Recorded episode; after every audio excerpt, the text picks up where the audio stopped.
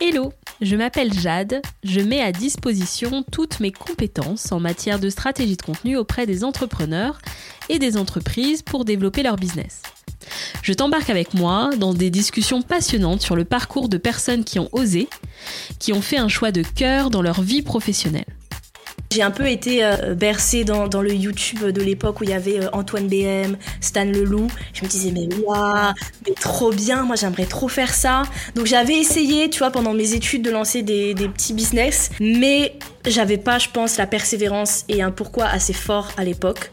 Fait, je me suis toujours dit, si moi, j'ose prendre la parole sur un sujet et que ça aide au moins une personne, j'ai tout gagné. Donc si ça me concerne moi, si ça m'arrive à moi, forcément, parmi les 8 milliards d'êtres humains sur Terre, il y aura au moins une personne qui vit la même chose que moi.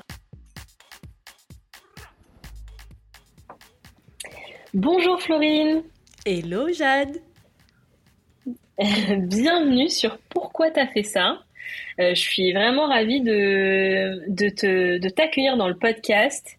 Tu as été euh, nommée euh, par Pauline Sarda. Alors pour euh, les auditeurs qui n'ont pas écouté l'épisode de Pauline, en fait à chaque épisode, je propose à l'invité euh, de donner comme un bâton de relais au prochain.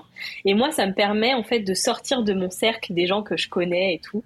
Et c'est trop cool parce que du coup, je rencontre de nouvelles personnes. Et Florine, je te connaissais, mais tu ne me connaissais pas, je pense. je te suivais sur sur Instagram depuis plusieurs mois.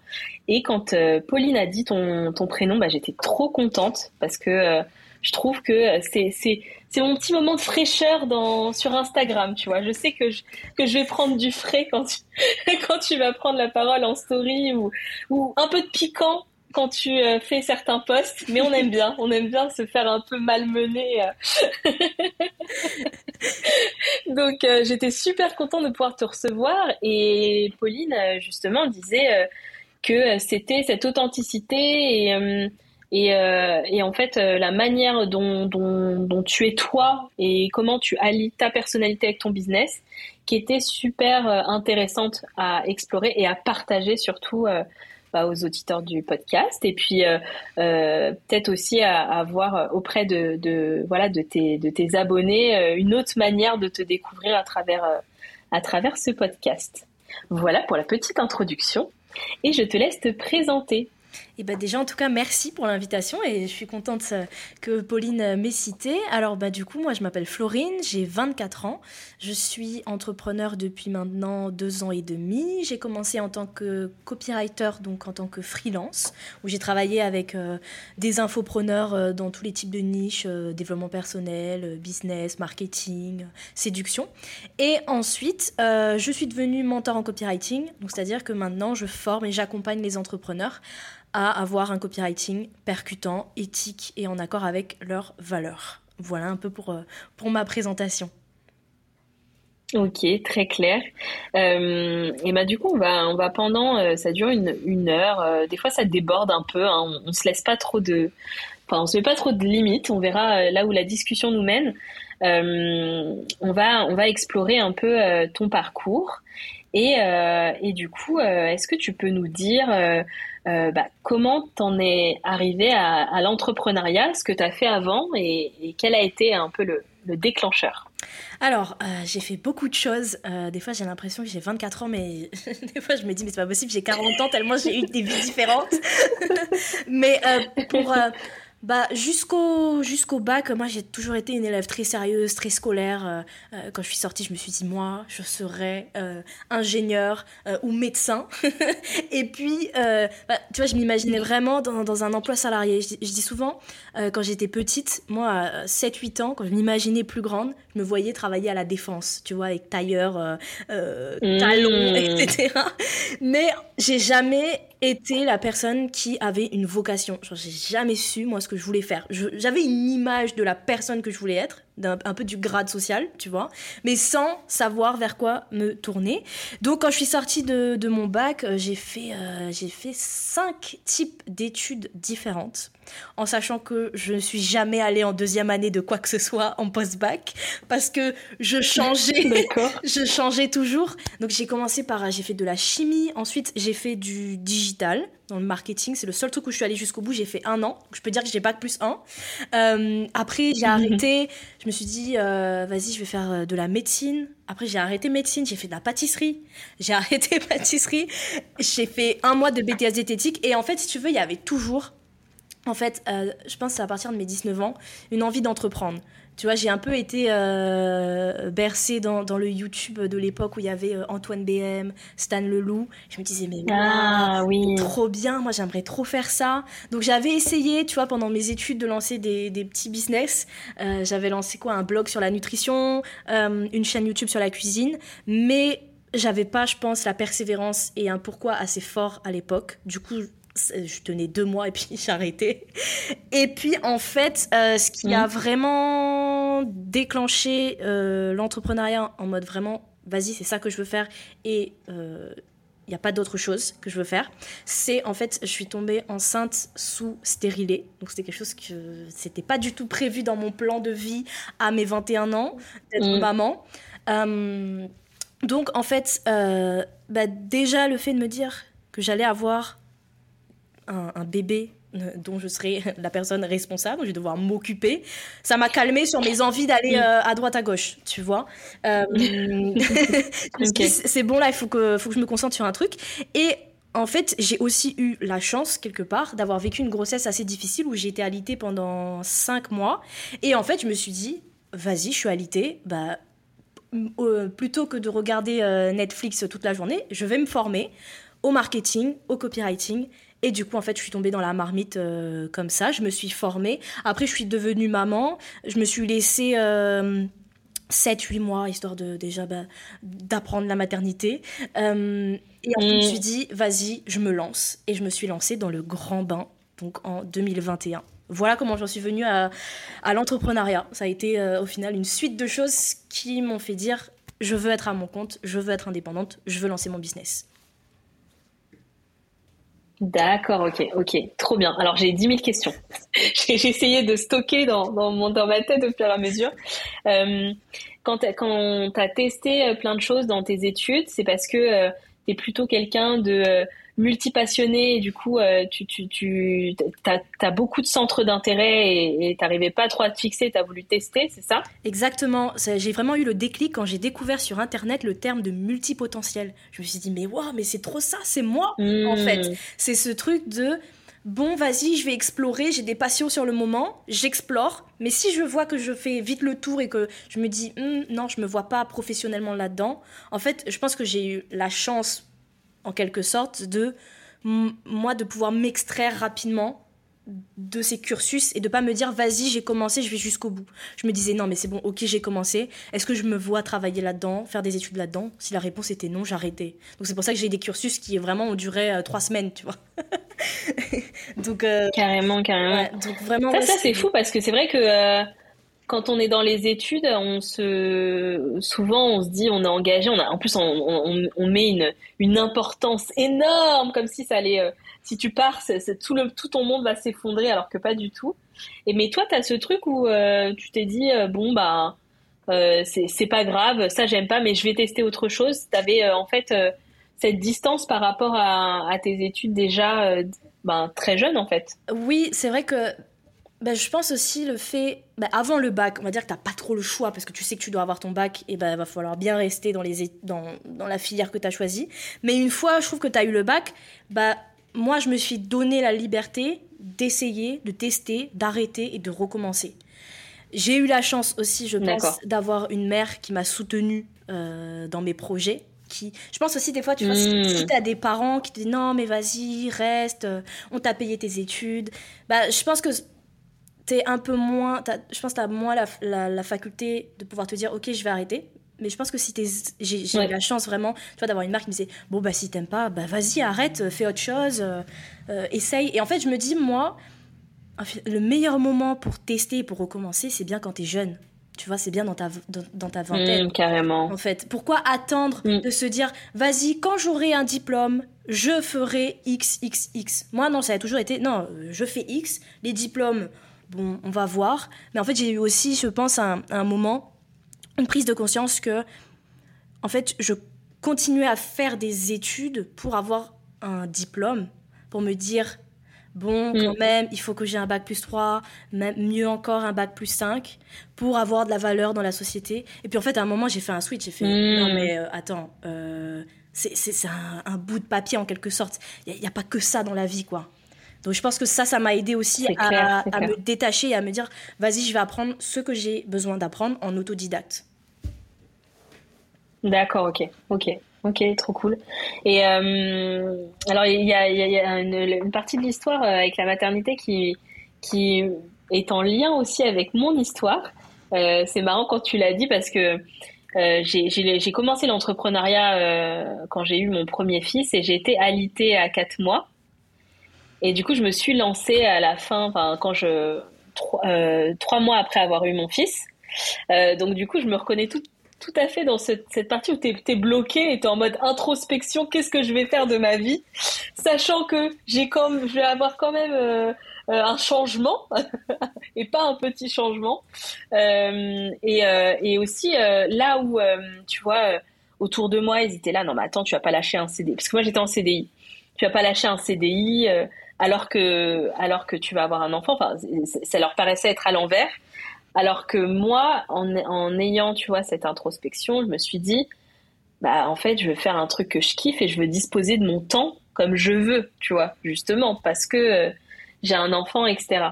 Est-ce que, euh, est-ce que toi, à ce moment-là, quand, quand tu t'es formé, est-ce que tu t'es projeté sur ta vie d'indépendant par rapport à, voilà, à ta fille ou ton fils? Je sais pas si c'est une fille ou un garçon. Ouais, c'est une fille à ta fille.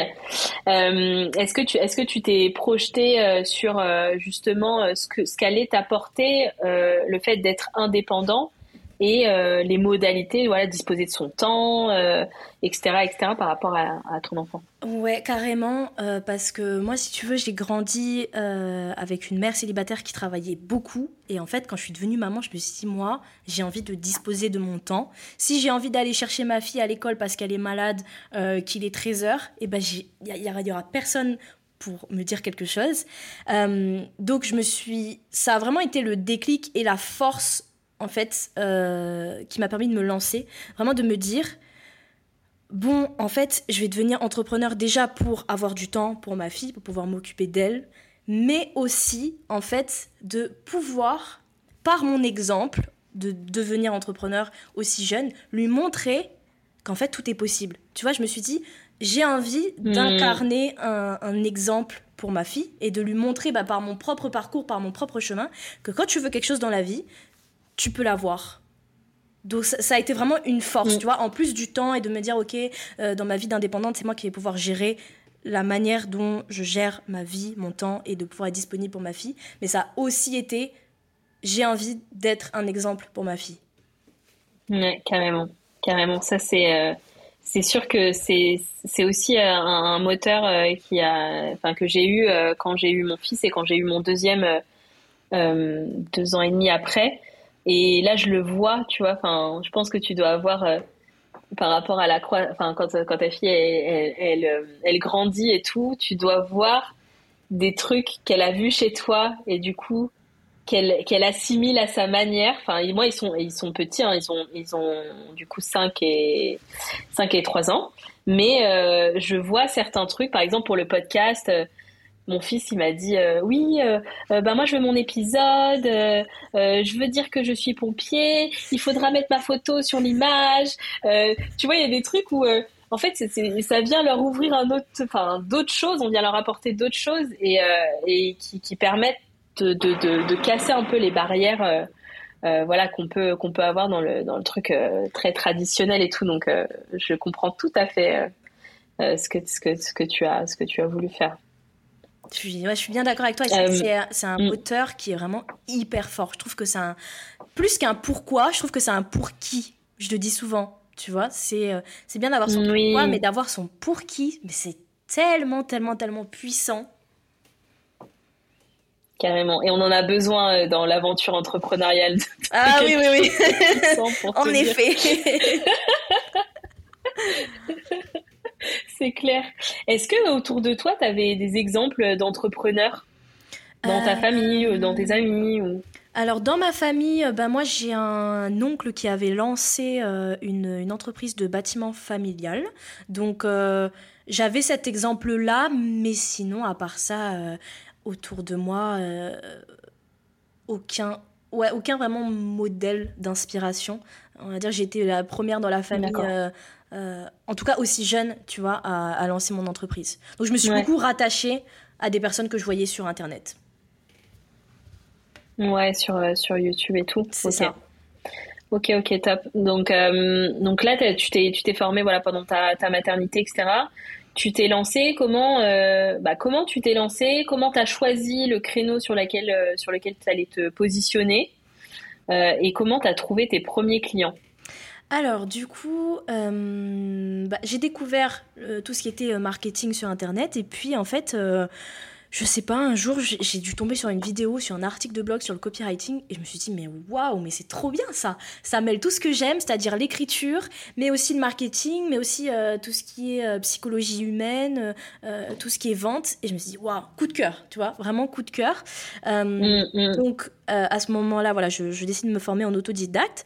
Je me lance officiellement, je m'en souviens encore, là, euh, quand j'ai rentré mon petit formulaire, tu sais, sur le site euh, de l'URSAF, je m'en rappelle très bien. Euh, j'ai commencé, en fait, déjà à faire ma plume, plus en tant que rédactrice web. Ça n'a pas duré longtemps, ça a duré un mois, mais sur Textbroker, c'est une plateforme où vraiment tu es payé, mais, mais des miettes, ah, vraiment, des miettes. Et, Mais ça permet, tu vois, je trouve, de, de commencer à se mettre dans le bain. Et ensuite, pour trouver mes premiers clients, c'est de la prospection. Vraiment, il n'y a, pas de secret. Hein. j'ai pas de secret miracle. Mmh. Juste, euh, bon, bah, j'ai préparé mes meilleurs emails de prospection en sélectionnant les bons profils. Et puis, au fil de l'eau, les opportunités sont venues. Après, bien évidemment, il y a une, une, période. Je pense que pour démarrer mon activité, ça m'a pris vraiment entre 6 à 8 mois, vraiment, où ensuite j'ai pu euh, D'accord. Euh, vraiment me dégager un bon revenu, quoi. D'accord, ok. Bon, c'est rapide, hein. c'est quand même. Euh, parce que tu as l'air de le dire en, disant que c'est quand même long. Bah, moi, je trouve ça. En fait, je pense que quand tu regardes sur Internet et que tu as l'impression que tout le monde réussit en deux mois, tu vois, il y a un peu ce truc euh, sur euh, Instagram et tout, tu as l'impression que tout le monde se lance, tout le monde trouve ses clients en un mois, c'est bon, 10 cas par mois, tu vois. Donc c'est pour ça. C'est vrai que quand on y pense, 6 à 8 mois, c'est pas beaucoup. C'est pas beaucoup. Ouais, ouais, ouais, franchement, c'est ouais, cool. Mais tu as raison on voit tellement de trucs où euh, il y, a des raccourcis qui sont faits et t'as l'impression ils ont fait tac et ça y est ils avaient tous les euh, tous les éléments et tout clair. Euh, et, c'est bon ils étaient en train de c'est clair. Ouais ouais non non c'est sûr. Donc du coup as, donc tu t'es lancé en copywriting tu as eu tes premiers clients avec la prospection. Tu avais déjà investi les réseaux sociaux à cette époque-là? Alors moi, dès que j'ai commencé, je me suis mis sur Instagram et j'ai concentré tous mes efforts sur Instagram. Et, et après, par la suite, bah voilà, j'ai eu des missions qui sont venues euh, grâce à Instagram et je faisais plus de, de, prospection. Donc, tu vois, premier canal d'acquisition, ça a été Instagram et après, j'ai développé ma newsletter. D'accord, ok, ok. Et du coup, j'avais vu, euh, j'avais vu ton YouTube. Ouais. Ça, c'était quelque chose que tu faisais avant à côté, c'est ça? Pas du tout. Euh, j'ai commencé, j'ai commencé, euh, c'était après un an, un an d'entrepreneuriat. Euh, en fait, de base, je me suis dit, je vais lancer ça plus pour un côté professionnel. Au final, après sur YouTube, c'est un peu dérivé dans, dans, le perso. Mais vu que moi, dans mon business, je suis assez transparente et que je mêle beaucoup ma vie perso à ma vie pro, au final, ça se mêle un peu, mais aujourd'hui, YouTube, c'est plus, euh, c'est plus un truc à côté, tu vois. Ça rentre pas vraiment dans, dans, mon business et ça me permet pas euh, d'avoir mes clients, quoi. Si, quoique j'ai une personne qui, qui est venue travailler avec moi suite à YouTube, mais voilà, c'est un peu deux, deux entités différentes. Ouais, je pense que c'est. Euh... Enfin, en tout cas, moi, comment je l'ai vécu, c'est ce que j'ai. Donc, je te suivais sur, euh, sur Insta. Et euh, j'ai regardé deux trois vidéos YouTube. Alors je sais plus si tu en avais parlé sur Insta et du coup je suis allée voir ou dans, tes emails, je sais plus. Euh, oui parce que je te suis aussi par email et euh, et en fait ça vient compléter en fait tu vois ce qu'on sait de toi et ton ta personnalité etc etc. Je trouve que ça vient nourrir ton personnage entre guillemets public quoi. Ouais, et, tout à fait. et, et, du coup, ça, ça sert d'une manière, mais après, peut-être pas quantifiable, mais, mais je pense que ouais, ça, ça, ça vient nourrir, euh, nourrir tout ça, donc euh, c'est assez cool. Et tu as toujours été à l'aise euh, sur la prise de parole en public, le fait de faire des vidéos, d'être en story Alors, si je remonte à mes 15 ans, je me rappelle que quand j'ai eu ma, ma, première caméra, je m'entraînais à faire des vidéos YouTube que je postais jamais, que j'ai jamais posté. Je me prenais pour une influenceuse beauté, tu vois. Donc, au final, il y a eu quand même euh, quelques années d'entraînement qui n'ont jamais apparu sur le web. Euh, donc, j'ai toujours eu quand même euh, une affinité par rapport à ça.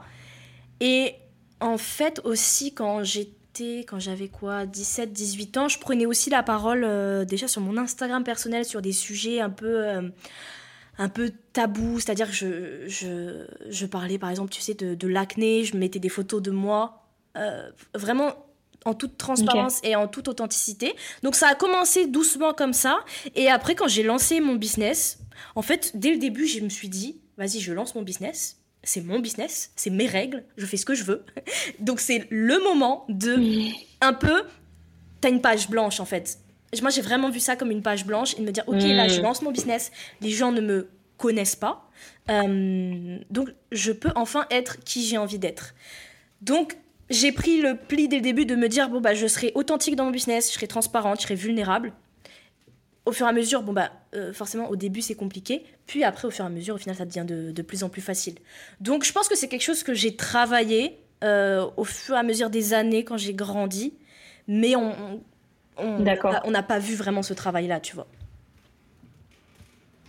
Ouais, ouais, ok, ok, je comprends. Et euh, c'est par rapport justement à ces valeurs d'authenticité, de transparence, etc. Ça, c'est quelque chose qui fait partie de toi, de ta personnalité, en fait. C'est comme ça que, que tu es euh, au quotidien et du coup, ça, te paraissait logique de le faire euh, transparaître dans ton business? Oui, parce qu'en fait, je me suis toujours dit, si moi, j'ose prendre la parole sur un sujet et que ça aide au moins une personne, j'ai tout gagné. En fait, j'ai toujours pensé en termes de si moi j'ose prendre la parole sur tel sujet, un sujet tabou généralement, ou quelque chose que les gens n'assument pas, Bon, donc si ça me concerne moi, si ça m'arrive à moi, forcément, parmi les 8 milliards d'êtres humains sur Terre, il y aura au moins une personne qui vit la même chose que moi. Donc si moi j'ose prendre la parole, alors que normalement c'est un sujet dont on tait, bah, je, me suis toujours dit, si je peux aider une personne à se sentir moins seule, c'est, ça me comble. Donc en fait, dès que j'ai commencé dans, mon business, mm. en fait, moi, quand je, quand je regardais ce qui se faisait sur Instagram à l'époque, bah, je trouvais que c'était assez... Euh, assez lisse, quoi. Les gens se montraient pas, parlaient pas de leurs échecs. Euh, T'avais l'impression que tout le hmm. monde réussissait, que tout le monde menait la belle vie, que tout le monde vivait euh, euh, à Bali, les pieds écartés avec les notif stripes qui tombent et que tout le monde vit sa best life. Alors qu'en fait, quand tu, tu, tu, regardes un peu plus les coulisses, et vu que moi j'ai travaillé aussi avec des, des, des entrepreneurs et que j'ai moi-même vu les coulisses de leur propre vie, je me suis rendu compte, mais en fait, tout le monde galère en fait. Mm. Donc, euh, ben, au bout d'un moment, il faut en parler. Il faut que quelqu'un ose, euh, ose prendre la parole. Et même, des fois, c'est des sujets tout bêtes, mais je me rappelle, tu vois, quand j'ai envoyé ma première newsletter, j'avais 8 abonnés.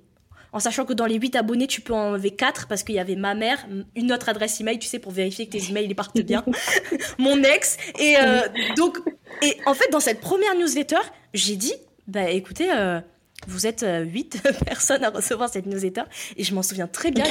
Il y a une, personne qui m'a envoyé un email et qui m'a dit mais, mais merci en fait. Juste d'avoir dit le fait que tu envoies ton email à huit personnes, ah, ça me rassure, ça me montre que tout le monde commence de zéro.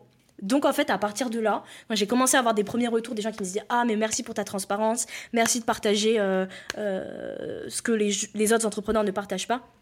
Du coup après ça m'a donné l'élan de le faire encore mm. plus.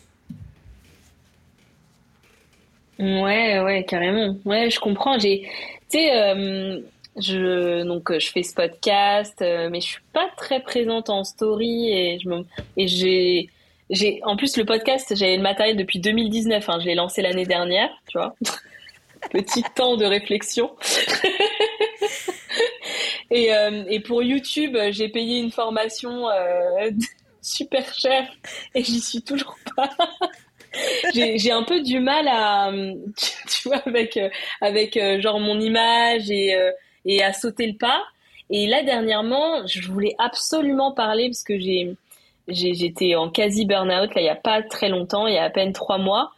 Et, et je voulais vraiment, vraiment en parler parce que j'avais l'impression que en fait tout le monde était en train de vivre un semi burnout chacun de, son côté tu vois. Et je me disais non non mais en fait euh, faut faut qu'on faut qu'on en parle et faut qu'on soude. Et du coup j'ai fait une vidéo YouTube. Euh, et en fait il y a une personne qui m'a envoyé un long message sur LinkedIn. Euh, une personne que je connais mais que je côtoie pas forcément tout le temps tu vois et qui m'a dit ah merci d'avoir dit ça et tout moi aussi je me suis perdue là j'essaye de retrouver pourquoi j'ai fait ça pour pour le faire euh, voilà en, en, lien avec euh, ma vie, ma vie de famille, parce que je disais aussi que souvent je me comparais à des gens, ils ont pas d'enfants, etc. Et en fait, à un moment, ça ne sert à rien. et ils peuvent faire des nuits blanches, des machins, des trucs. Tout, on peut pas, tu vois, en étant parent. Et elle, elle était, elle avait, euh, elle a des enfants. Et elle disait, mais c'est exactement ça. Et tu vois, j'ai eu un retour d'une personne et, et, je me suis dit, ouais, heureusement, je l'ai fait en fait, rien que pour, rien que pour cette personne qui m'a fait ce retour-là. Euh, et, ouais, franchement, je pense que c'est un déclic, tu vois. Je me suis dit non, faut faut que je prenne la parole quand je sens que c'est un sujet pour moi, c'est forcément un sujet pour d'autres. Et du coup, euh, ouais. Exactement. Et en fait, souvent, les gens, ils ont peur parce qu'ils peuvent se dire non, mais attends, qu'est-ce que les gens ils vont penser de moi? Et je comprends quand tu t'exposes sur Internet et que tu partages, par exemple, bah, un sujet un peu touchy de ce que tu as vécu et de ce que tu es en train de vivre, par exemple, un burn-out. Mais en fait, tu as peur et, et, ouais, quand tu appuies sur le bouton publier, tu es là en mode t'es sûr, je publie ça et tout. Et en fait, après, tu te rends compte que à quel point ça peut aider les gens et à quel point juste partager ton expérience et oser te montrer vulnérable, à quel point ça peut apporter aux gens qui te lisent, quoi. Donc euh, vraiment, au début, tu as peur, tu vois. Et puis après, au fur et à mm-hmm. mesure, tu, tu oses t'ouvrir un peu plus, toujours plus, toujours plus, parce que tu penses toujours à cette personne qui va lire ce que tu as publié, qui va mm.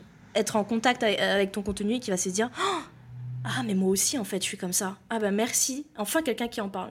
Et juste pour ça, je trouve que ça te donne après l'élan de le faire et, d'oser prendre la parole euh, sur des sujets euh, sur des sujets un peu tabous, quoi. Mm. Et puis il y a aussi le fait, euh, enfin moi j'ai eu ce retour de quelques personnes en disant ouais mais si tu si tu veux parler de ça, euh, ça peut nuire à ton business en fait. Ça peut, euh, ça peut te mettre dans une, tu vois, le fait de partager ses échecs, etc. Moi, je sais que à un moment, j'en par... je parlais quand même euh, donc plus à l'écrit sur LinkedIn. Et en fait, je crois que j'ai eu deux personnes qui m'ont dit ouais attention, tu vas peut-être avoir moins de, de, clients et tout.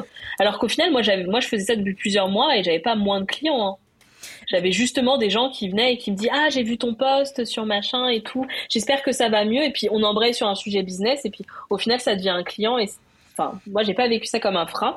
Mais c'est vrai qu'il y a des gens des fois ils te disent ouais euh, ben, moi, ça va pas le faire quoi. Euh, ben, à un moment, je parlais beaucoup de santé mentale. J'ai fait un séjour en hôpital psychiatrique, j'en ai parlé ouvertement. J'ai fait des tentatives de suicide, j'en ai parlé ouvertement. Et je me souviens très bien. Et à ma mère, un soir, on était euh, en train de manger. Et elle me fait euh, Mais Florine, euh, c'est super courageux et tout que tu partages ça, mais t'as pas peur de perdre des clients en parlant de ces sujets-là? Et en fait, directement, j'ai répondu Mais si je perds des clients en parlant de ces sujets-là, mais je ne veux pas que ces personnes soient clients chez moi, en fait. Hmm. Tout simplement, tu vois. Donc, je comprends que ça puisse, ça puisse, faire peur de se dire non, mais attends, ça fait pas pro, etc. Ouais, ben, moi, j'ai pris le pari, je suis vulnérable, je suis authentique, je suis transparente. Moi, c'est des sujets où je suis à l'aise d'en parler, bien évidemment, parce que moi, je suis à l'aise avec ça. Je vais pas m'empêcher d'en parler parce que j'ai peur que, ah, si un tel va penser ça de moi, non, non, non, non, non, non, non. Ça, ça va pas. Euh, hmm. Comme tu dis, en fait, si euh, ça nuit pas ton business. Moi, je pense plutôt, tu vois, ça hmm. éloigne les personnes avec qui de toute façon ça aurait pas collé pour travailler ensemble. Carrément, carrément. Ouais, ça c'est et ça ça rejoint aussi euh, euh, la manière euh, d'être ou par exemple de s'habiller. Moi, je sais que quand je me suis lancée dans l'entrepreneuriat, j'étais déguisée. Hein. C'est vrai? J'étais grave déguisée. J'étais grave déguisée. J'avais pris des, des, petits mocassins, euh, des petites, euh, euh petites, tenues, alors que je suis tout le temps en basket normalement, tu vois. je comprends. et, et j'étais déguisée parce que je me suis dit, en fait, j'étais face à, tu vois, moi j'interviens dans le marketing de contenu, etc. Et j'étais face à, à des gens euh, costumes cravate euh, dans des boîtes tech euh, un peu voilà tu vois et je me suis dit non mais s'ils me voient arriver en basket déjà je suis petite déjà je fais jeune me voient arriver en basket voilà c'est bon tu vois. Et, et en fait au bout d'un moment je tenais pas. Bah forcément tu tiens pas à déguiser tu vois. Tu vas pas être déguisé toute ta vie en fait. Donc du coup tu sais j'étais pas bien et tout. Et après je me suis dit ah bah c'est bon je lâche l'affaire euh, je me viens comme euh, comme je suis. En fait, j'ai l'impression que j'avais projeté ce que les gens allaient penser de moi, tu vois, parce que personne m'a vraiment dit. Euh, ouais, tu fais pas très sérieuse en basket. ouais, c'est toi-même. Ouais, en vrai. Ouais, ouais.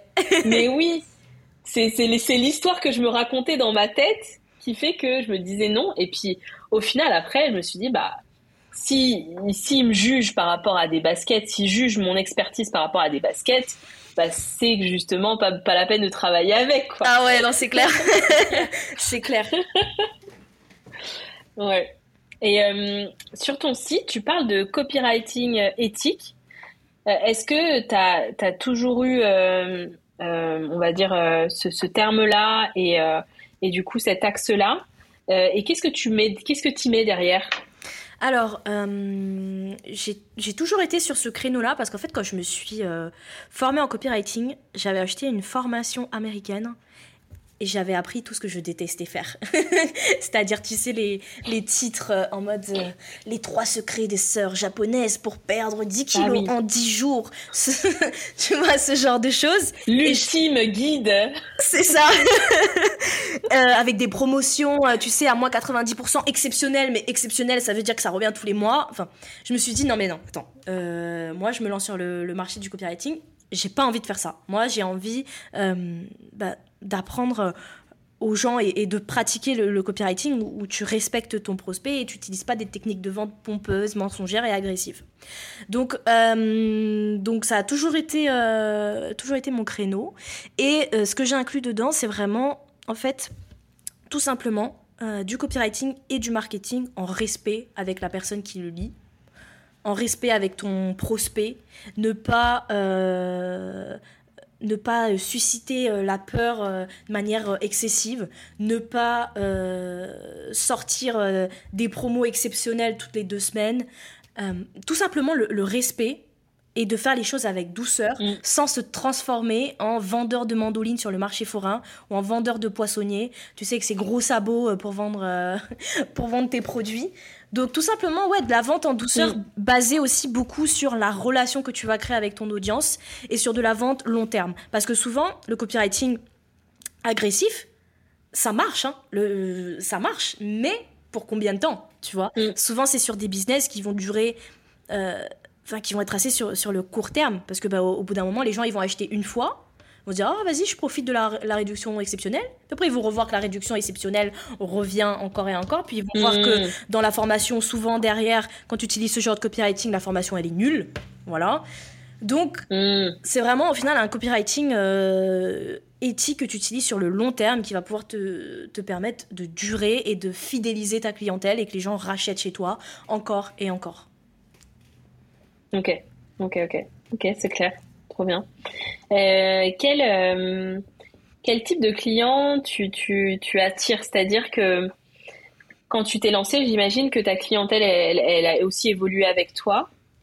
Aujourd'hui, euh, quel client idéal tu, as, celui, qui te fait grave kiffer et que tu voudrais qu'il y en ait que des comme ça euh, sur, ton, business? Euh, Je dirais que mon client idéal, c'est vraiment en fait une personne, c'est un entrepreneur qui s'est lancé en pensant qu'il devait suivre certaines règles, certaines règles, qui devait utiliser certaines techniques marketing, et puis en fait, qui tombe sur mon compte Instagram et sur ma façon de communiquer et qui se dit ah mais attends en fait c'est possible de vendre en restant soi-même c'est possible d'avoir un business qui nous fait kiffer où on rentre pas dans un rôle on rentre pas dans des cases euh, et qui se dit ah mais mm. en fait vraiment je peux vendre avec ma personnalité je peux vendre en douceur et, euh, et je peux kiffer dans mon business et surtout bah, avoir un copywriting qui me ressemble donc euh, soit c'est des entrepreneurs qui sont euh, bien avancés, ça fait euh, euh, quelques années qu'ils sont dans le business, mais généralement c'est des entrepreneurs qui sont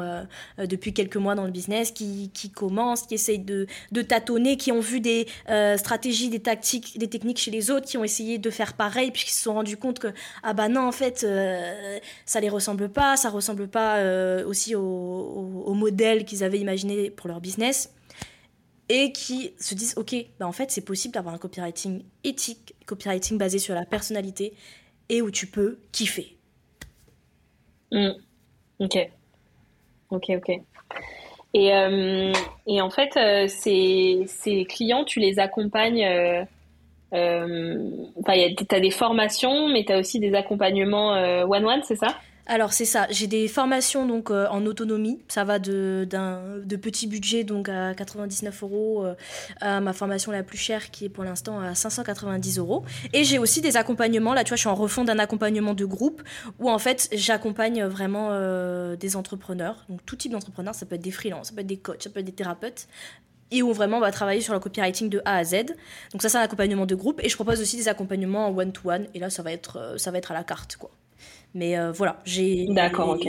Je fais en sorte, tu vois, ça c'était important pour moi, c'est de pouvoir euh, avoir des, des, des, prestations pour tous les types de budgets. Je pense qu'on a un peu, tu sais, des fois dans le monde du, du, business, il y a plein, il y a une injonction en mode, il faut que tu fasses du high ticket, tu peux pas faire des petits produits, il faut que tu vendes cher. et en fait, moi je suis là en mode, mais ben non, t'es pas obligé de faire que ça. Il faut penser à, à des personnes qui débutent, qui ont pas forcément les moyens de mettre 5000 euros dans une formation, et c'est pas en leur disant, non, mais c'est ta croyance limitante, si tu le voulais vraiment, t'aurais investi. Euh, non, enfin ça, ça, tu vois, ça c'est pas éthique ça, c'est pas possible. Donc, ça, mm. c'était important pour moi de proposer des formations à des tarifs différents, selon les besoins des gens et selon le portefeuille des gens. Parce que c'est une réalité, quoi. On peut pas se dire, non, mais euh, si mon offre, elle est trop bien, si mon offre, elle est à 15 000 euros, euh, les gens, ils vont pouvoir l'acheter, euh, qu'ils aillent faire un prêt, ou ce genre de choses. c'est pas possible, quoi. ça, c'est non. Ouais, ouais, non, non. C'est clair, c'est clair. Ok, ok, très bien. Et là, on a, on a parlé tout à l'heure de, de ton pour qui. Et euh, est-ce qu'on peut revenir sur ton pourquoi euh, et comment tu le définirais aujourd'hui? Ah, C'est une très bonne question. Euh, mon pourquoi, je dirais que ça serait vraiment en fait de montrer qu'on peut rester 100% soi-même, qu'on peut sortir du cadre, ne pas rentrer dans le moule et en fait réussir quand même, tu vois. Je pense que ça, c'est vraiment mon, mm. pourquoi. Donc, mon pour qui, comme je te le disais, bah, c'est ma fille, euh, euh, pour lui montrer voilà l'exemple de l'entrepreneuriat. Mais mon pourquoi, voilà pourquoi je, mm. euh, je me lève tous les matins, pourquoi je poste des stories tous les jours, pourquoi j'écris des emails, c'est juste pour montrer aux gens et regarder comment on peut être entrepreneur et kiffer. Comment on peut rester soi-même, être naturel, être authentique, être transparent, être vulnérable et un business qui cartonne et de, de, pouvoir vraiment, tu vois, tu dis mm. au, début, euh, quand tu regardais mes, mes stories, c'est euh, euh, de la légèreté, etc. Et ça, c'est tellement important pour moi, tu vois. Moi, j'ai vraiment... c'est vraiment important pour moi de rester naturel et de pas... Ben, par exemple, mm. si je veux faire des stories, vas-y, je mets bien mon petit téléphone, il faut que j'ai mon petit tailleur, il faut que je sois bien et tout. Non, moi, moi c'est pas mm. ça, c'est pas l'image que j'ai envie de renvoyer. J'aimerais vraiment que les gens, ben, ils voient mon compte, ils disent non mais attends, elle, attends, elle, se montre vraiment comme ça là? Elle est vraiment en train de se montrer comme ça, genre, euh, elle a pas travaillé et tout son truc? Et ben non, écoute, euh, non. Donc ouais, je pense que c'est vraiment ça mon, mm. mon, mon leitmotiv, c'est euh, vraiment de, de, de, montrer que on peut rester à 100% soi-même, on peut rester libre d'être soi-même mm. et oser surtout, tu vois? Et qu'on peut oser, qu'on peut être audacieux, qu'on peut être créatif et que ça, ça fonctionne, quoi. Ouais, ok. Trop bien. Et euh, tu disais tout à l'heure que tu étais euh, une personne multipotentielle. Et, tu vois, tu nous as montré euh, via le parcours académique que tu as, essayé plein de choses. Pourquoi aujourd'hui, tu arrives à te focus sur ce business-là? Ou est-ce que tu fais des choses à côté on me pose beaucoup cette question. et en fait, je pense que maintenant, j'ai compris euh, je ne suis pas obligée de transformer toutes mes passions en métier. Ça, tu vois, ça, je l'ai compris. Parce qu'au début, moi, j'étais en mode, si j'ai une passion pour quelque chose, il faut absolument que j'en fasse mon métier. Et maintenant, j'ai compris que, Mm. ok, j'ai la chance aussi aujourd'hui, tu vois, d'avoir un métier qui a quand même beaucoup de facettes, où je peux vraiment, dans une journée, faire plein de choses différentes. Et si une autre journée, j'ai pas envie de faire un truc, bah, je le fais pas. Donc ça, je pense que ça nourrit mon Mm. côté potentiel et curieux. C'est-à-dire, bon, bah, si un jour j'ai envie de créer du contenu, je vais créer du contenu. Si un autre jour, j'ai plus envie... euh, euh, bon, je pense que t'as pas très envie, mais on va dire, si, j'ai envie de faire ma compta, c'est-à-dire, si j'ai un élan de comptabilité, bon, bah, je- Mais c'est pas un bon exemple.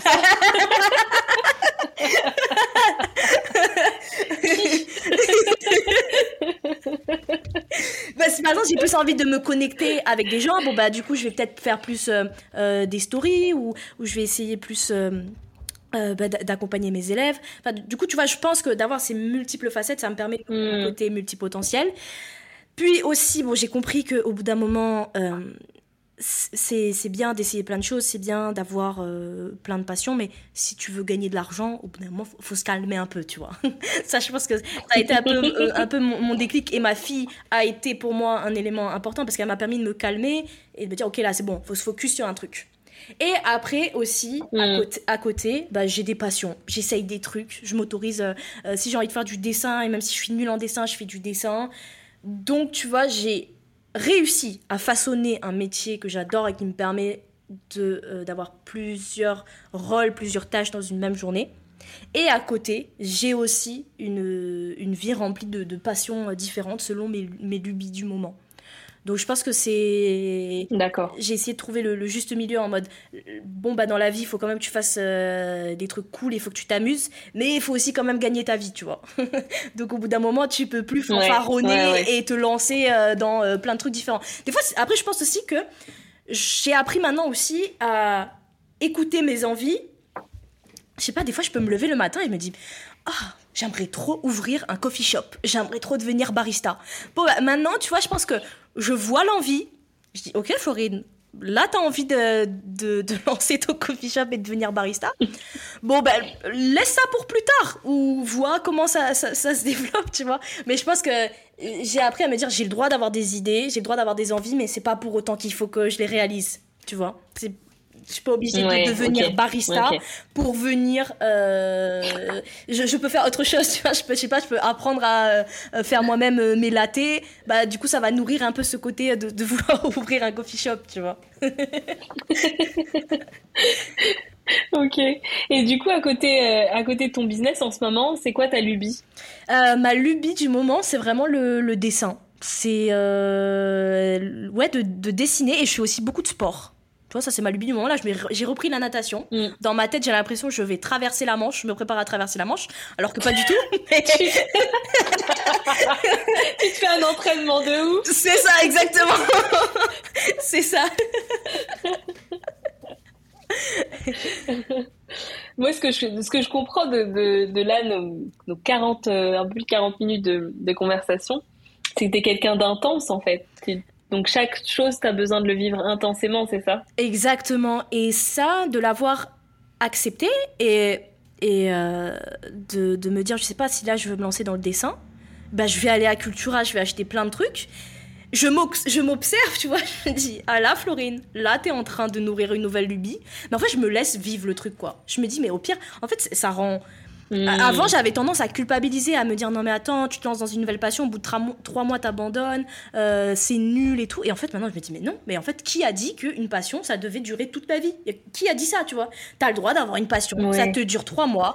Bon bah c'est pas grave, si tu te retrouves avec euh, des centaines de feutres sur le dos que t'as commandé sur Amazon parce que t'étais là en mode je vais me transformer en Picasso, bah c'est pas grave, tu vois? Bah écoute, euh, moi j'aime bien dire, tu vois, que j'ai des passions actives et des passions dormantes.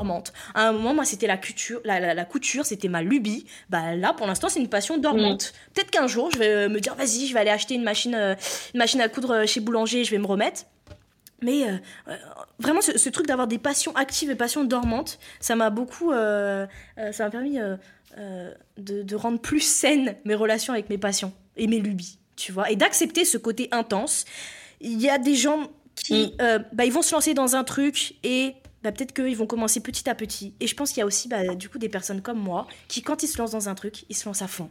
Mm. Et c'est pas grave en fait. Il n'y a, pas de, y a pas de bon ou de, de, mauvaise façon de vivre sa passion. Donc je pense que ouais, tu vois, d'avoir pris conscience de cette intensité chez moi, qui se, au final, qui, qui se voit bon, bah, voilà, dans, dans mes lubies, mais aussi en fait dans mes relations en général, bah, juste de, de l'accepter, tout simplement. Mm. Ok. Ok, ouais, ouais, très clair. C'est vrai que euh, on essaye de, de, tu vois, de, de rentrer euh, dans certaines normes de ce qu'on voit ou de ce qu'on nous a appris, etc. Et, et c'est dur de lâcher ça des fois. Hein. Ça nous colle à la peau, on le fait un peu inconsciemment et à un moment, faut, faut aller, on s'écoute, c'est pas grave. Euh, tout va bien aller. c'est il n'y a aucune conséquence de ouf en fait. Mais, c'est clair. Et moi, ce que j'aime bien dire, des fois pour dédramatiser, c'est on vit sur un caillou qui flotte dans un univers. C'est, il y a rien de grave. C'est pas grave. Genre, tu vois, même quand je pense par exemple aux erreurs euh, business que certains entrepreneurs, je sais pas, par exemple, on a tous fait, je sais pas, t'envoies le, euh, le mauvais email, t'envoies un email avec la balise prénom, t'envoies, euh, je sais pas, t'as fait une story, t'as mis un lien, bon, le lien, c'est pas le bon. mais en fait, te dédramatiser c'est pas grave. Au début, tu sais, mm. t'as ton côté perfectionniste, ça peut faire un peu mal au début. T'es en mode, attends, j'ai envoyé un email de vente, j'ai même pas mis le bon lien de ma page de vente et tout. Et en fait, au bout d'un moment, tu te dis, mais, c'est pas grave en fait, hein, ton business il va pas s'écrouler. Hein.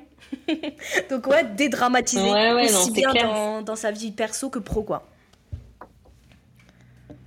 Mm, mm. c'est clair. Moi, je suis, enfin, je, je, prends ce, ce, ce conseil personnellement parce que je suis vraiment une drama queen. Hein. Je suis une drama queen, mon mari, il en a marre.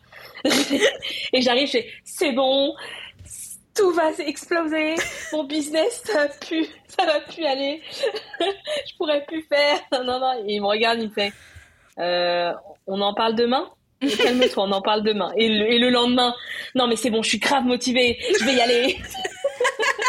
en fait, je pense c'est d'accepter de vivre aussi son moment de drama queen, tu vois en mode bon bah vas-y vis-le euh, vois ton business s'écrouler parce que t'as fait une erreur t'as l'impression que les gens ils vont s'en souvenir toute leur vie. Alors que pas du tout tu vois. Mais euh, ouais de, vivre ces moments où c'est un petit peu plus et, où c'est un petit peu plus difficile et de le regarder de l'accepter et après de se dire bon bah t'inquiète, demain ça ira mieux. Et puis de toute façon, au fur et à mesure que tu, que tu évolues dans le business, je trouve que des trucs qui te paraissaient, tu disais, tu t'en faisais une montagne avant. Et en fait, plus, plus t'évolues, tu dis non mais c'est bon, c'est pas grave. Hein. Euh, c'est pas grave. Mmh, c'est clair. C'est clair. Puis euh, je pense que ça apprend ça aussi l'entrepreneuriat parce que on passe forcément par des échecs. Euh, je pense qu'il y, y a Enfin, je pense pas qu'il y ait des entrepreneurs qui aient eu tout, eu tout bon tout de suite. Euh, et, euh, et, en fait, on se relève, en fait, on se relève à chaque fois et on se relève avec plein d'apprentissages, plein de choses. Et même si on a l'impression que, euh, en tout cas, moi, c'était un, c'est un truc que j'ai vécu il y a pas longtemps où je me suis dit, ah, j'ai enchaîné des trucs où j'ai mal fait et là j'ai des conséquences qui arrivent sur mon business et tout. Et en fait, là, ça m'a poussé à repenser mon business et à le rendre encore plus aligné avec ma vision et avec euh, mon pourquoi. Et en fait, si j'étais pas passée par ce truc assez compliqué, difficile et tout, bah peut-être que j'aurais pas fait ce stop en me disant non mais attends, est-ce que tu prends le bon chemin? Est-ce que c'est le chemin que tu voulais prendre? Euh, et du coup, j'ai pu me poser cette question. Je me dis ah mais non, mais en fait c'est pas c'est pas là que je voulais aller en fait. c'est là-bas. C'est clair, c'est clair. Moi je dis souvent euh, l'entrepreneuriat c'est une suite euh, d'obstacles, une suite de trottoirs que tu te prends dans les dents et tu te relèves et t'es content limite de te prendre. Enfin, au bout d'un moment tu deviens content de te prendre des trottoirs dans les dents. Mais c'est vraiment une suite d'obstacles que t'enchaînes et que même quand t'as l'impression là tu te dis ah c'est bon là je suis tranquille, je suis pépère et bam, il y a un obstacle. Bon, allez, vas-y, on y va. Mm. Et en fait, euh, l'entrepreneuriat, c'est ouais, une, une, suite d'échecs. Hein. Les personnes qui te font croire qu'ils ont tout réussi du jour au lendemain, qui euh, vivent leur euh, meilleure vie et qu'ils n'ont jamais échoué, ils mentent. Hein. Franchement, ils mentent, c'est mm. sûr, à 100%. Ouais, ouais, ouais, non, mais c'est clair, c'est clair. On fait pas. C'est pour enjoliver un peu le truc, mais. Mais ça, dessert, ça dessert les jeunes entrepreneurs qui se lancent et qui où la, la le premier trottoir qu'ils vont se manger va être ultra douloureux parce que et on avait vu que des trucs idéalisés. Donc, c'est clair. Il faut qu'on parle des vrais, des vraies coulisses. Mais en fait, voilà, c'est pour ça, moi, que je trouve ça tellement important en fait de parler des vraies coulisses, de parler quand ça va pas, de parler quand euh, tu as des doutes, quand tu as des échecs, parce qu'en fait ça permet de montrer à ceux qui se lancent que bah, c'est normal. Et puis surtout ça te rend aussi plus humain face à tes clients, face à tes mmh. prospects en fait.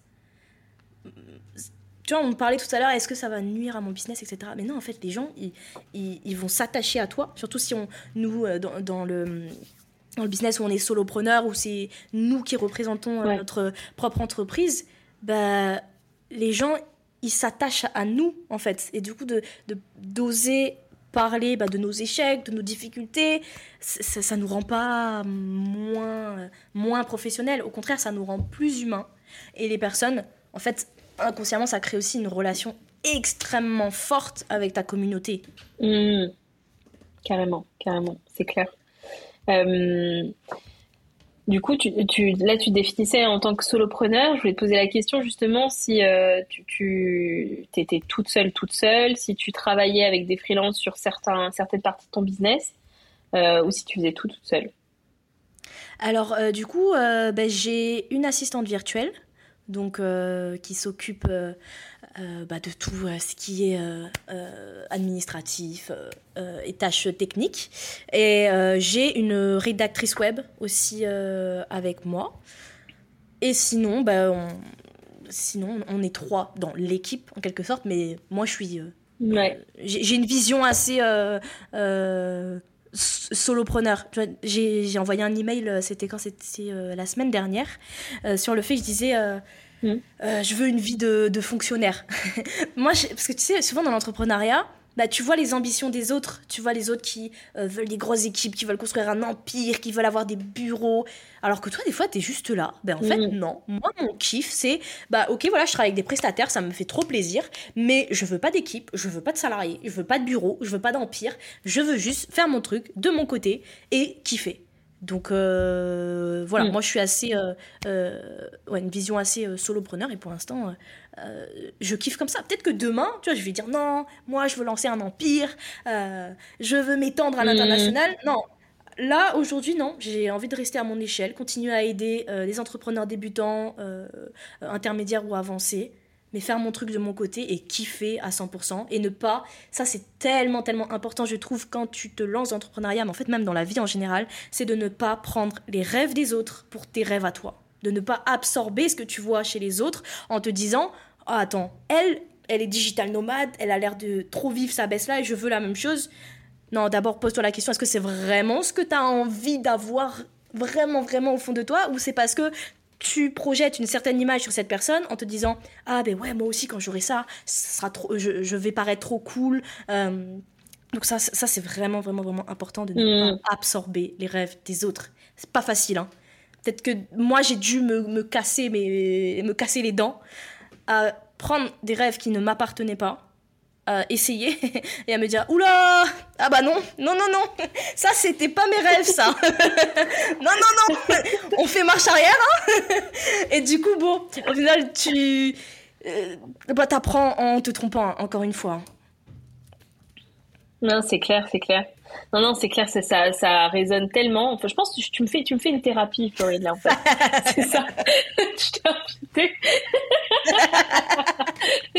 Et parce que, parce qu'en fait, le, le, le burn-out que j'ai, que j'ai vécu, euh, et quand je te dis je me suis trompée de chemin, c'est justement ça. C'est-à-dire que j'ai suivi inconsciemment, parce que je pense que je m'en rendais pas compte, mais j'ai suivi un truc où, euh, ah vas-y, allez, on va faire les 100 k euh, euh, on, genre j'ai pris des j'ai une équipe, des alternants, des freelances. J'avais tellement de gens autour de moi que aujourd'hui, mais je ne veux plus personne.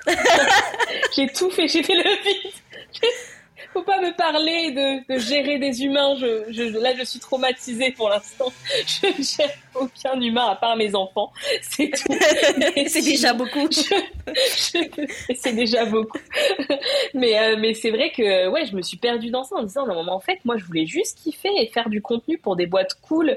Euh, pourquoi je, suis allée sur un truc où euh, genre c'est une machine mais une machine puis en plus une machine qui était pas bien paramétrée parce qu'elle était pas rentable du tout, tu vois.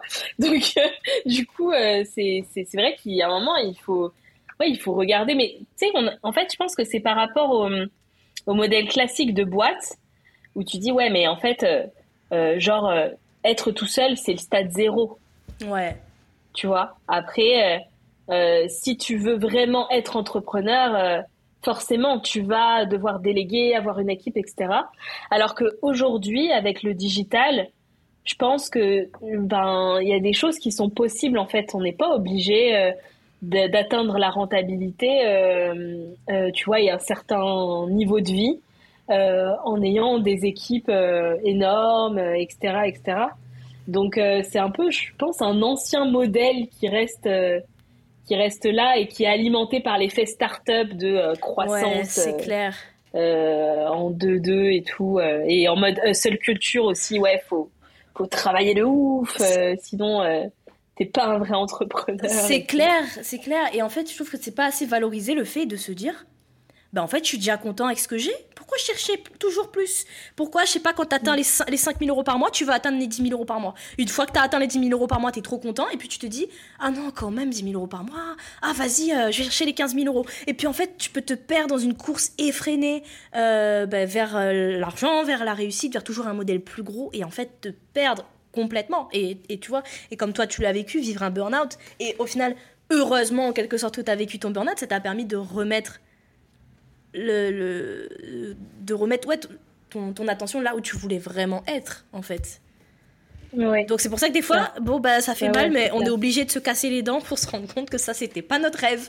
Et après, je trouve qu'une fois que tu l'as vécu une première fois, en fait, tu fais plus attention après euh, aux, rêves que tu absorbes et tu te rappelles de ton expérience. Euh, euh, tu vois, moi, moi, ça a été le cas. je voulais être digital nomade. Moi, j'ai pété un plomb, je voulais être digital nomade. Je me suis dit, vas-y, moi, je vais voyager. Eh non, non, non, non, non. je l'ai vécu, ça a été dur. La, rechute a été dure, mais ça m'a forgé. Et du coup, ça me permet maintenant de voir. Euh, je pense que ça, c'est vraiment une compétence à cultiver c'est de voir la réussite des autres entrepreneurs, de voir sur Instagram tout ce, euh, tout ce beau monde et toute cette belle vie et de me dire Ah, ben génial pour eux, trop bien. Si c'est leur rêve, tant mieux. Mais moi, c'est pas le mien. Et ça fait pas de moi un moins bon mm. entrepreneur de pas vouloir avoir une équipe. Ça fait pas de moi un moins bon entrepreneur de pas vouloir viser les 15 cas par mois. Non, juste en fait, de base, comme, comme tu l'as dit tout à l'heure, pourquoi est-ce que tu t'es lancé? Si c'était pour kiffer, pour avoir du temps, mais qu'est-ce que tu t'entiches à essayer de construire un empire où tu as des employés, etc. Parce que de base, toi, tu voulais avoir du temps, et au final, tu te retrouves avec un Google Agenda rempli jusqu'à 23h, tu dois gérer plein de choses. Non, se, rappeler pourquoi on s'est lancé et de pas l'oublier. Ça, je pense que c'est vraiment important. C'est clair, c'est clair. C'est clair qu'on peut. On se dit comme ça, c'est assez simple, bah tu, bah tu sais, tu vois, mais en fait, tu es pris dans le tourbillon un peu de, de toutes, toutes tes actions d'entrepreneur. Et, tu peux facilement l'oublier parce que es, en fait, tu es, entraîné en fait dans un truc. C'est clair. Et, euh, et, du coup, tu, tu, tu, fais les trucs par automatisme. Euh, donc, euh, ouais, non, ça, c'est super important. C'est quoi qui t'a pas plu dans la partie digital nomade? C'est quoi le, le, truc qui, qui, qui, ne fonctionnait pas avec en fait, bah, du coup, euh, quand j'ai, je me suis dit, vas-y, je vais essayer. Euh, donc, j'étais déjà maman, tu vois. Je me suis dit, non, mais je rentrerai en France. Je trouverai un truc pour m'organiser et tout. je suis partie en République Dominicaine. Ah ouais, tu t'es chauffée de ouf avec un enfant en plus. je suis arrivée, j'avais pris un billet, euh, un, je me suis dit, bon, pour l'instant, je prends pas le billet retour. Non, mais au bout de, de une semaine, je suis en mode, mais qu'est-ce que j'ai foutu? Non, mais rendez-moi, moi, je veux retrouver ma vie de maman, euh, c'est bon, je vais être avec ma fille et tout. Mais j'avais besoin de le vivre, tu vois, et de me dire, non, ça, c'est pas pour moi, mmh. pour prendre conscience. Donc, des fois, tu vois, tu as besoin de te casser les dents pour, euh, bah, pour te forger et pour comprendre non, ce mais c'est clair. vraiment, quoi. Mmh. J'ai eu une discussion il y a pas il y a, quelques quelques heures là, c'était aujourd'hui, euh, où en fait euh, un autre entrepreneur me partageait le fait que euh, bah, lui en fait il, se démène, il se vraiment il se donne à fond etc parce qu'il sait que bah, s'il atteint un certain objectif après il est tranquille et il y a l'argent qui va rentrer etc etc et du coup en fait je, je, faisais partie de, tu vois, de, du, truc qui voulait que je travaille avec lui dans, ce, dans ce, cet esprit-là. Et euh, il fallait que je donne tout euh, comme lui pour, euh, tu vois, avec, avec tu vois, cette carotte un peu de dire, euh, ouais, bah après, tu vas avoir des sous et tout. Et je lui dis, mais en fait, c'est pas ma façon de voir les choses. C'est-à-dire, moi, j'ai besoin de kiffer chaque jour de, de mon parcours euh, d'entrepreneur. Et je peux pas me dire, bah là, je fais des trucs que j'aime pas trop. et puis, j'ai un rythme de, un rythme de travail qui me convient pas, etc. Euh, bah, d'une parce que déjà j'ai des enfants et j'ai envie d'en profiter et euh, et puis aussi parce que c'est c'est pas du tout enfin j'ai envie de kiffer mon quotidien en fait et lui il comprenait pas et il me dit euh, non mais attends mais tout le monde veut des thunes bah non non bah non non je fais bien sûr je veux de l'argent pour vivre ça c'est sûr mais je je ne je n'ai pas ce enfin je suis pas drivée par l'argent vraiment et, et, finalement, j'ai pu mettre des mots dessus parce que j'ai vécu cette expérience avec cette personne-là, tu vois. Non, mais oui, c'est clair. Euh, je, je, te rejoins là-dessus. Et puis aussi, ce truc, des fois, on se dit, quand j'aurai atteint ce palier, je serai enfin tranquille. Tu sais, idéalises un peu ce palier. C'est comme le palier des 10 cas par mois, tu vois, tu l'idéalises parce que tu le vois chez tout le monde, tu as l'impression que tout le monde vit sa best mm. life. Mais, en fait, la réalité, c'est que souvent, tu atteins ce palier. Déjà, tu es, trop content pendant trois jours. Tu es là en mode, ah, trop bien et tout. Mm. après, ça redescend. Parce que tu te dis, bon, bah, ok, en fait, euh, ça rend heureux sur le moment, mais je dis toujours l'argent, ça résout les problèmes d'argent, ça résout pas les autres problèmes. Et, et après, mm. au final, ce palier en te disant quand j'aurai atteint ce palier, je serai tranquille. Et en fait, des fois, la, nature humaine, tu veux toujours plus, en fait.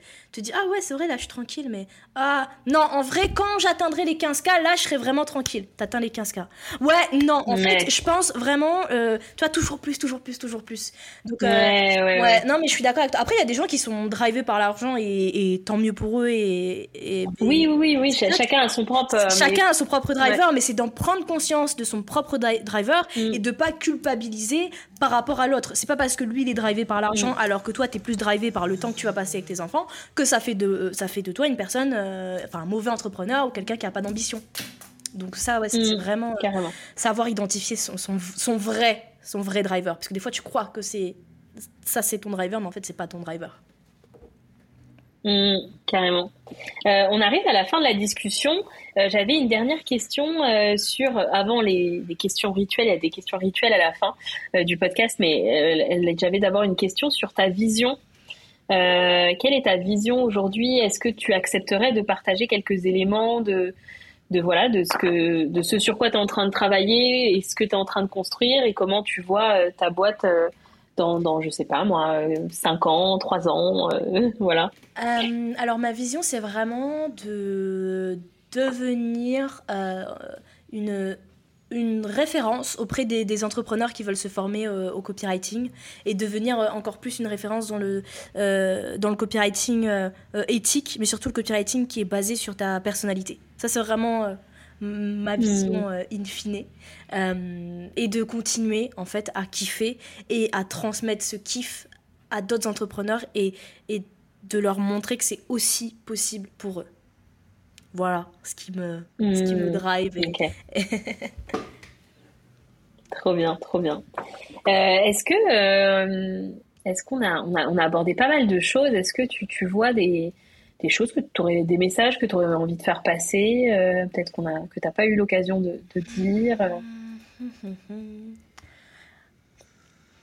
Non, je pense qu'on a abordé pas mal de choses. Peut-être euh, bah, de venir encore une fois euh, insister sur euh, l'authenticité et à quel point c'est important et à quel point ça peut vraiment te, te, permettre de te démarquer sur un marché et que vraiment ta personnalité peut être un, un élément qui va te permettre de vendre, mais tellement plus que ce que tu ne le crois. Et, et vraiment, bah, aussi, tu vois, ça je pense que c'est important d'insister, c'est d'oser. Bah, déjà, oser être soi-même, mais oser partager ses opinions, mm. oser aller à contre-courant si on a envie d'aller à contre-courant, oser partager ses idées, euh, oser mettre les pieds dans le plat si on a envie de le faire. Et vraiment, de, de je, dis toujours euh, que euh, euh, l'authenticité est toujours applaudie et l'audace est toujours admirée. Donc, qu'importe, en fait, je trouve, dans la niche dans laquelle tu es, l'audace et l'authenticité, ça paiera, mais toujours, toujours, toujours, toujours, toujours, et j'en suis persuadée. Voilà, je pense qu'après on a, on a fait passer pas mal de messages dans, dans, ce podcast, mais je vais faire une petite conclusion. ça. Carrément, bah, je, je, vais prolonger un peu la conclusion parce qu'il y a une question qui m'est venue justement par rapport à l'authenticité. Euh, tu sais, euh, en tout cas, moi, je pense que peut-être d'autres personnes euh, pensent, pensent ça, mais quand tu, tu, tu dis partager avec authenticité, etc., des fois, on se dit, ouais, mais moi, j'ai pas trop envie de partager, par exemple, mon côté perso, tu vois, ma vie perso. Et souvent, c'est un peu, tu vois, c'est un peu genre très proche et, on, et les gens ne veulent pas partager des choses de leur vie perso. toi, qu'est-ce que tu, qu'est-ce que tu donnerais tu vois, comme, conseil ou euh, comment tu, tu, tu, toi, tu vois l'authenticité, partager son authenticité? Qu'est-ce que ça veut dire vraiment?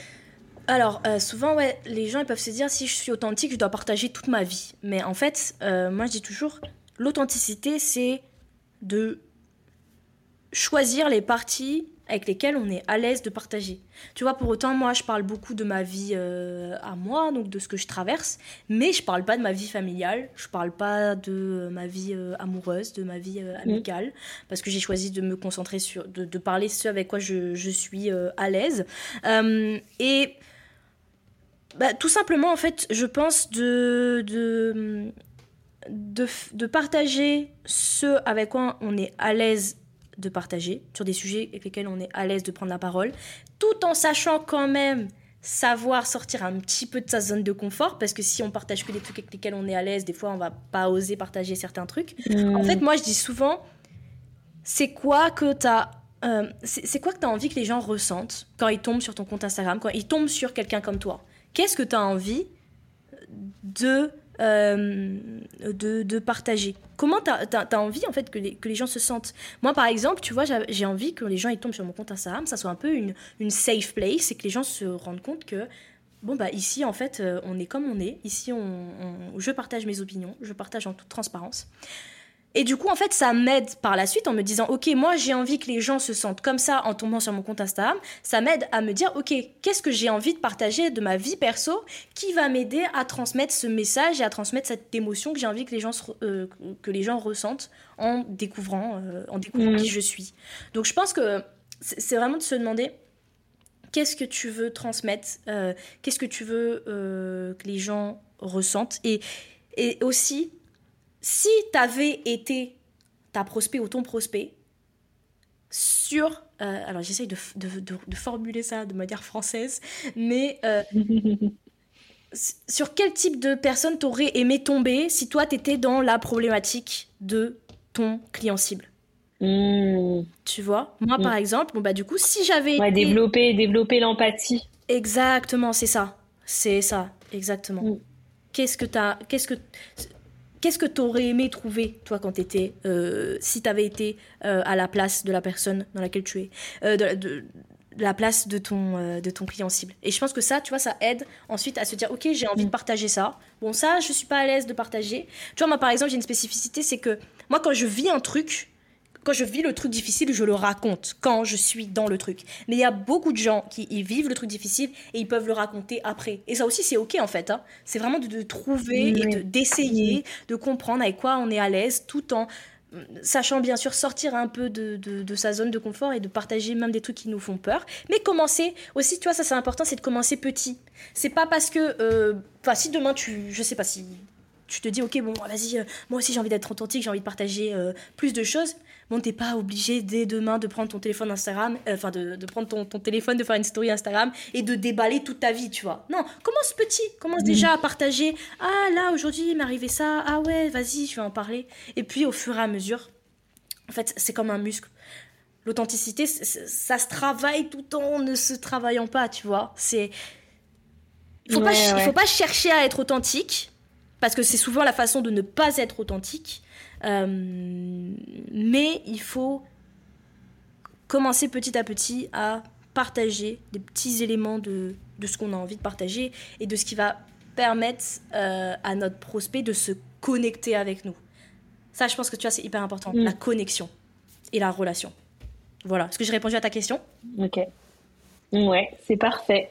Merci beaucoup. Alors, on arrive aux deux dernières questions euh, rituelles du podcast. La première, c'est est-ce que tu as une ressource quel que soit le format, à partager aux auditeurs quelque chose, toi, qui t'a aidé ou quelque chose que tu as l'habitude de, conseiller?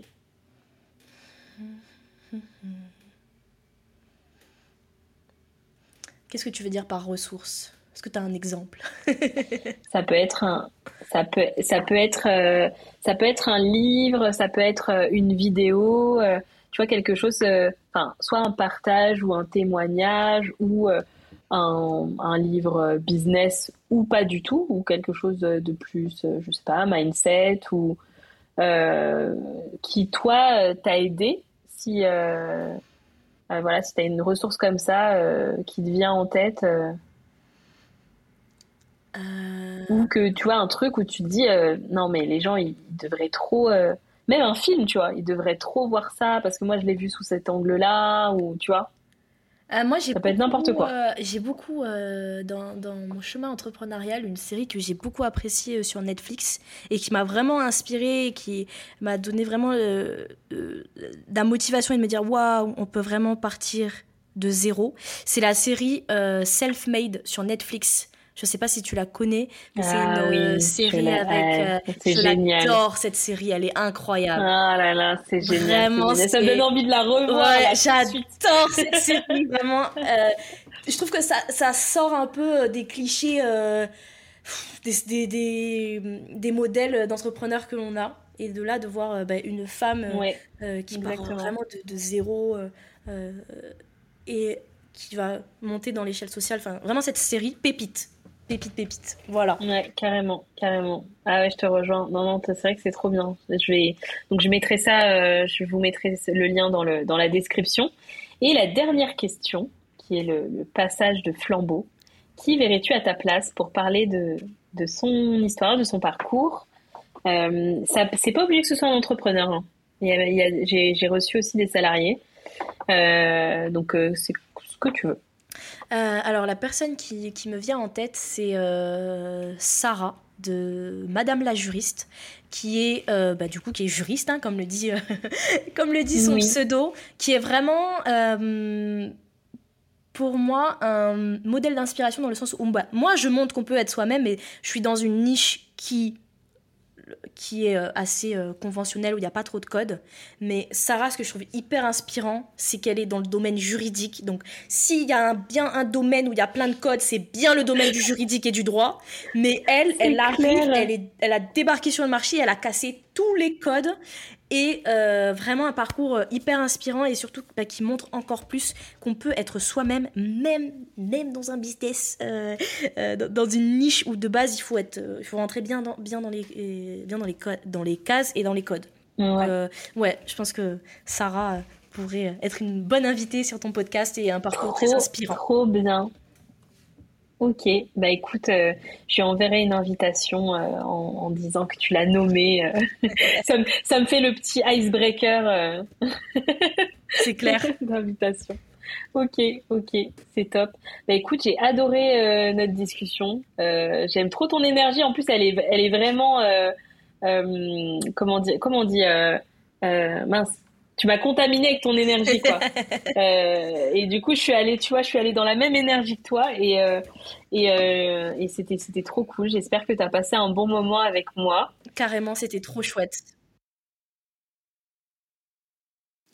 Cet épisode a été enregistré en juin 2023 juillet 2023 Florine nous a malheureusement quittés. À travers le partage de cet épisode je souhaite lui rendre hommage en diffusant ces messages au plus grand nombre afin d'honorer la confiance qu'elle m'a donnée.